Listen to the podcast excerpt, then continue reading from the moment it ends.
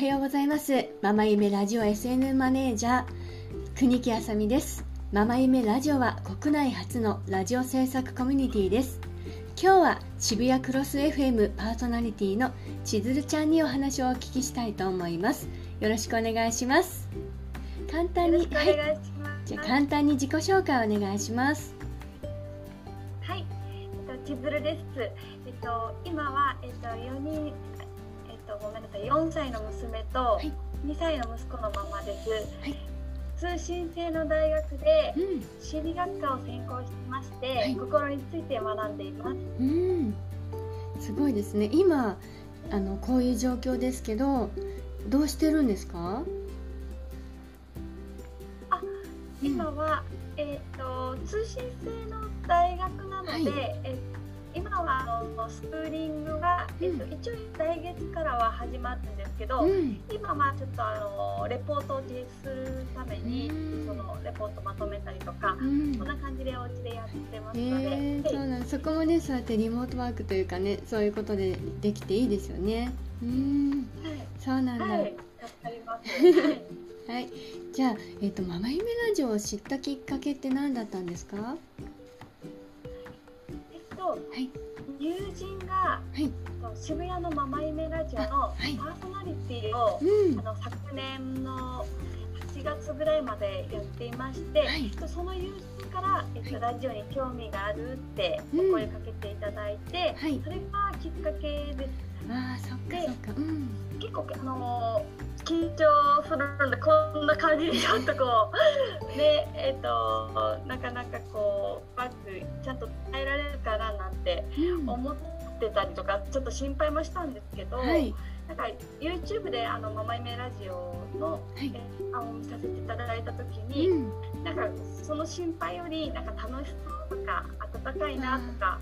なんかやってみたいって気持ちの方が大きくなったので、うん。あの思いっきりちょっと参加させていただきました。実際にこうね YouTube を見ていただいてで自分がこう参加して千鶴ちゃん的にどうでしたか？こうスタジオ来たりね。した時にこうね見学も来てくれてましたよね。うん。はい。どうでした？となんかあの、楽しみっていう思いもあったし、うん。えっと正直なんかスタジオ自分が出ないけど、うん。裏で見ててもちょっと緊張して。ああそうなんだ。ううんん大丈夫かなって思ったりもしてたんですけど、はい。でもなんかあのその裏の現場とかでもなんかみんなこう、こうなんか助け合ってこう、うんなんかねこう打ち合わせをしていたりうん。とかなんかこうよくやっていた姿を見てなんか大丈夫かもしれないってあいうあ本当に。気持ちがうん。はいできました。はい。そっかそれをこうやっぱり見学をして、えー、とじゃあ参加しようと思って参加してくれたわけですけど、は千鶴ちゃんの中でこう、は参加して良かったことって何ですか？えっといろいろなあの個性を持ったりとか、はい。地域のママさんとうん。つながってなんか絆を得られたってことがうん。すごくあのありがたいなと思ったことと、はい。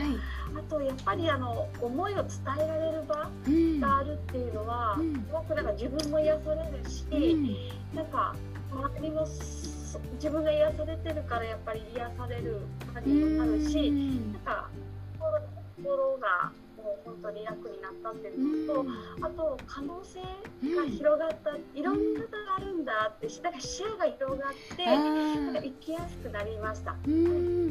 そっか。なんかねそうやって視野が広くなったってね今おっしゃってたけど千鶴ちゃんってこうなんだろうすごいアーティスティックというか絵を描いていたりねお芝居というかねしていたりとかはい、こう参加しながらもそういうことにねチャレンジしているのを見てきたじゃないですか。メンバーみんなで。うん。はい、あ、はいね。ありがとうございます。そうやってなんだろう。チャレンジすうん。ねそうチャレンジする姿がやっぱりみんなうん。ねすごい元気もらったのでそこでなんか変化ってありましたか？うん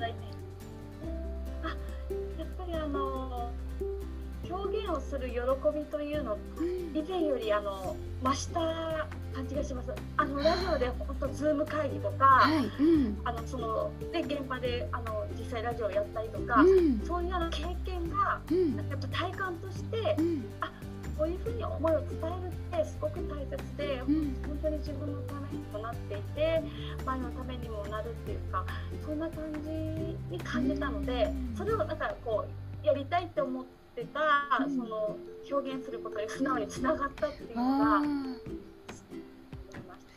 そうなんだ。なんかねやっぱり今まで描いてきた絵とこう参加する前と参加した後で描く絵も変わったりしましたか？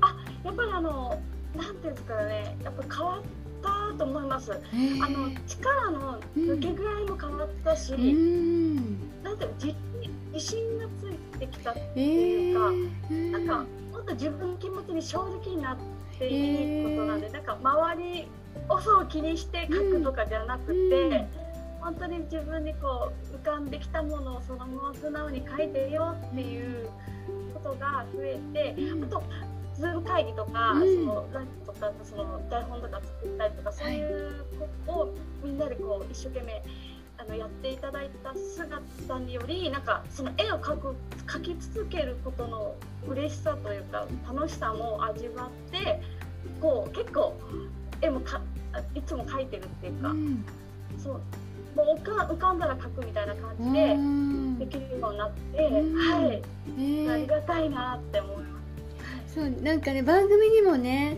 すごい挿絵というかねこういう感じですって説明する時にも可愛い絵を描いてくれてね。パパさんの絵とかもこう描いてくれたじゃないですか。YouTube で多分ね見たらわかると思うんですけどすごいなんだろう千鶴ちゃんらしいというか優しいタッチのねこう描き方でねもうスタジオのみんなが可愛いっていうぐらい本当に可愛らしい絵を描いてくれてね。うん。ね。ああいうなんだろう。ありがとうございます。なんかいろんな、うん、はい、あこういつぐらいから描き始めてたんですか？その絵を。もうちっちゃい頃から好きだったんですか？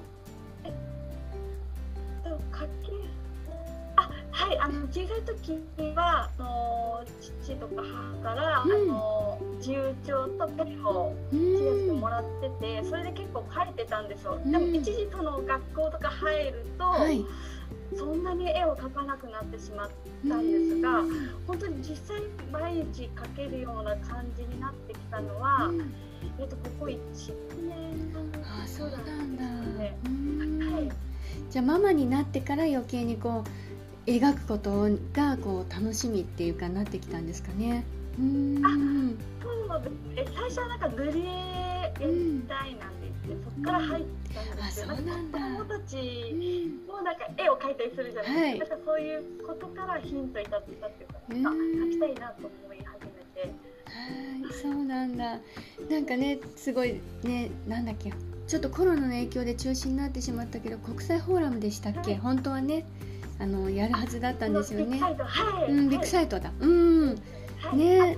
でも今のところ11月にそうなんだ延期になって、はい、またそれを目指して、はい、また描いて、ああ、そうなんだ。じゃあ、はい、ね、芸術の秋が楽しみですね。あ、そうですね。芸術の秋延期されたらもうぜひね参加するっていうことでまたお知らせもさせてくださいね。うん。あり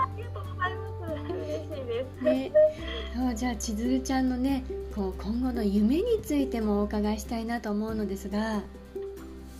えっとですね、うん、今後の夢は、はい、えっと今のその学校にいたりして、まあ、はい、心について学んでたりとか。はい先ほどあのいろいろお話しいただいたようにその絵が好きで、うん、なんか趣味でこう4コマ漫画なんても描いたりしてるので、ねなんかはいそういうなんか表現することとか、心の学びを生かして、なんか悩みある方々の気持ちに寄り添ってこう軽くなるようなほっとできるようなそんなことを考えてやっていきたいなっていうのがあります。